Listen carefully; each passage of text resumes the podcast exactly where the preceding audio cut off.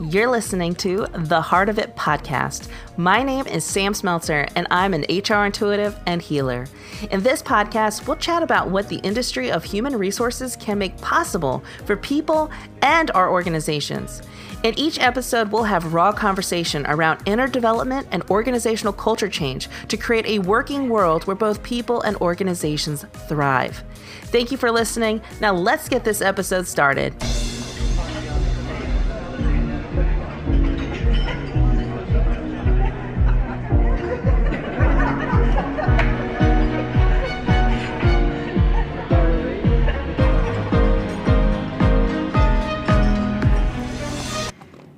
Make me ready. The fact that I'm still married today as I write this means the conversation was successful. In fact, as a result, our relationship is more fulfilling than ever for both of us. But one fact became evident as we journeyed through this extremely challenging, heart wrenching time. If this, if this had happened five years earlier, he and I both know I wouldn't have come back home. There would have been no way I could have started that conversation. My marriage would have ended. The most significant relationship of my life would have been over. Just like that. So, what changed? What made me ready to come meet him in the middle? I certainly knew I needed him. I knew that he provided balance and support that I absolutely needed in my life, but that alone was not enough to make me ready. The art of people pleasing. If you are anything like me, you're a people pleaser. People pleasers enter relationships with an uncanny ability to put their own thoughts, feelings, wants, and needs on a shelf. They focus all their energies on the thoughts, feelings, wants, and needs of the other, desiring nothing more than to feel like they have substantially contributed, which is disturbingly not unlike trying to control someone else's happiness. The wonderful world of Hollywood uses drama to create thrilling films, but life is not a movie. When drama occurs in real life, we must wake up the following day and handle the consequences. What most of us are seeking is peace, an eternal peace and harmony within ourselves, knowing that we have exactly what we need and are where we need to be in any given moment. Our culture, however, paints the picture of wants, driving us to purchase material goods to secure our peace. But happiness cannot be found in a store, and it certainly cannot be bought. It lives within us, waiting for the day that we will be open to listening. I entered my marriage just like any other relationship, the fear of being alone was so terrifying that I would rather have companionship of any sort than face the alternative. My main goal was simply to make sure he didn't leave. I strived to become what my husband wanted and needed, hiding any thoughts and feelings of my own which might jeopardize the status quo. Marriage is a funny thing. The dynamics from boyfriend to fiance to husband change drastically. Your personal space becomes less, especially once you share a bed. Inside, I finally recognized on some level the appeal of being married but having separate twin beds side by side. I also quickly understood the trends of man caves and she sheds. When personal space becomes a premium, it becomes easy to forget who we are and where the marriage begins. More importantly, we forget who we were before the relationship. After saying I do, some days I felt as if I were living a lie, trying so hard to be this impossible creature of perfection, trying so hard to cleanse myself of behaviors that contradicted the perfect wife image. The facade only got heavier as time passed. By the time we reached the breaking point, I was so tired. I was tired of pretending that our marriage was perfect and that my husband was everything that I needed. I soon realized that the entire thing had been a facade for him as well. I've since come to the conclusion that you cannot fake relationships. Marriage is the ultimate vulnerable relationship that we enter into and promise to give of ourselves in a way we promise to no other. When my marriage was on the rocks, I was given a gift, the opportunity to reevaluate what I wanted and needed from this relationship. My husband had wanted the same chance, so we began to meet regularly with a therapist who could help guide us through the process. I quickly found myself using those sessions selfishly, pushing the envelope by putting out whatever raw but authentic emotion or voice arose. I no longer sat back and listened to what my husband wanted and needed, trying to change myself so I could become that. The beauty of one's marriage almost ending is that once you have a taste of the pain and heartache, it completely changes the circumstances under which you will enter into that relationship again. Perhaps it was the necessary step needed for me to have any chance at a healthy marriage, a happy marriage. During this time of healing, regardless of how painful and uncertain it was, we equally felt a weight or barrier had been lifted, allowing us to be more intimate than ever.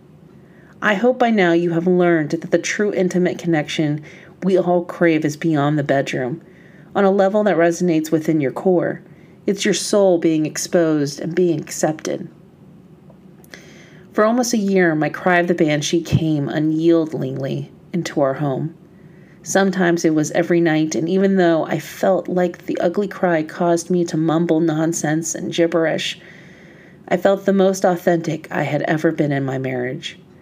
The triggers for this ugly cry would spark exhausting but necessary discussion between the two of us, and for the first time in nearly 10 years, we talked about all the things which had been left unsaid. Not a day goes by that I take my marriage for granted. This entire experience ingrained in me how much hard work a satisfying relationship is. Therefore, I live each day as if my husband might not be here tomorrow. When you embrace this shift, it puts things into perspective and makes it possible to never go to bed angry at one another, to kiss often, and to find and to find time for just the two of you to cherish. It makes all that cheesy but so true marriage advice sound reasonable and valuable. Own what you can own. Author Gabrielle Bernstein often suggests clean up your side of the street. This concept points out that before we can engage in the blame game or pass judgment on another, we must first take care of what we need to own. Let's initially think about this from a literal sense. Think of a neighbor whose house is across the street. Every morning you come out of your home and shake your head as you look over at your neighbor's house. Their yard is full of weeds, and they clearly have not mowed in weeks. The paint is peeling. There are dead plants throughout the garden, and the trash is overflowing into the street. And it's not even trash day. This neighbor is prime for picking when it comes to neighborhood gossip, but before you should say one judgmental word, you need to turn around and look at your own house. Is it perfect? Is it pristine? Perhaps parts of it, but perfection is a myth. There is always something that can be better. That goes the same for us as individuals. Life is a journey, not a destination. This next example is equally as simple in nature, but it's a true story that illustrates the point. I went through a period of time in my career where I frequently found myself in the following predicament. I held a job with a challenging supervisor challenging in a non motivating, completely unhealthy way. The circumstances reached a point where I made, a, made the decision to leave my position without having secured a new job. One reason for this was that I was so traumatized by this constant pattern happening in my career that I continually second guessed myself in the job search process. I did not trust myself to select an organization and position to apply for out of fear that I would just replay the next round of the pattern again. I became highly selective and did many, many Google searches on the organizations before ever submitting my resume. This is when I found the one job where I actually knew the supervisor. Tracy Oz had been an adjunct professor at my college. She was the one who introduced me to the world of corporate training and development and inspired me to shift my career from a focus in employee relations to training. The idea of being able to work and possibly be mentored by the same person who'd inspired me sounded like perfection. The only issue was that it was a training job and they were looking for someone with relevant experience. And my background was a bit of a stretch. To top it off, it was a position in healthcare, while my background then was 10 years in retail. Despite knowing nothing about healthcare, I applied and surprisingly got a call back. After five months of interviews, I was made an offer and started my career in healthcare. Tracy and I began building our relationship and figuring out the dynamics of working together. As expected, we hit our first little bump in the road the test of conflict that either strengthens or weakens an infant relationship. My work shift was from 8:30 in the morning to between 4 and 4:30 in the afternoon. As a new employee, my daily schedule consisted of morning training or shadowing Tracy and then ended in my own cubicle working on various projects. At the end of the day, as I would pack up to leave, I would see the light on in Tracy's office. I would question whether or not I should stop in and say bye before heading out. Now, let's put some more context around why I would ponder this question. I am extremely introverted at my core, so my first instinct is to over observe and overanalyze everything. One of my past supervisors was not a fan of end of end of day farewells, viewing them as interruptions. This perspective had definitely stayed with me. As a new employee, I desperately wanted to leave a perfect first impression. As a result of these prior circumstances, I decided to not say goodbye. I cleaned up for the day, logged off my computer, and headed out. The next morning, I greeted Tracy in her office and got comfortable to learn what was on that day's agenda. Samm, before we get started, she said, there is something I would like to talk to you about. I took a big gulp and nodded for her to continue. My mind was already racing to what I might have done or forgotten to do. Tracy went on to inquire why I hadn't said goodbye at the end of the day. Then, she shared all the stories she had made up in her head, which varied from me hating my job to me simply slacking off and cutting out early. I sighed relief and apologized, sharing my goodbye dilemma. Honestly, I couldn't believe we were having a conversation about such a menial action.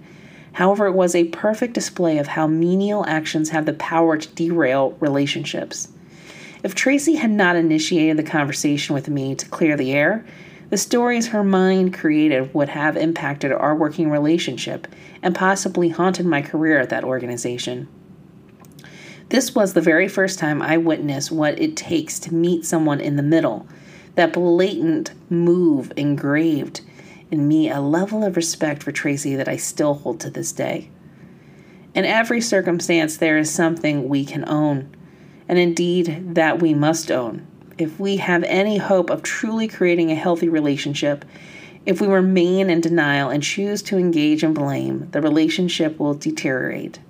The same is true if someone is blaming you, judging you, and owning nothing.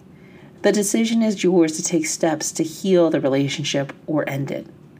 Our undeniable human desire to connect, despite expected challenges and possible rejection, is actually worth it.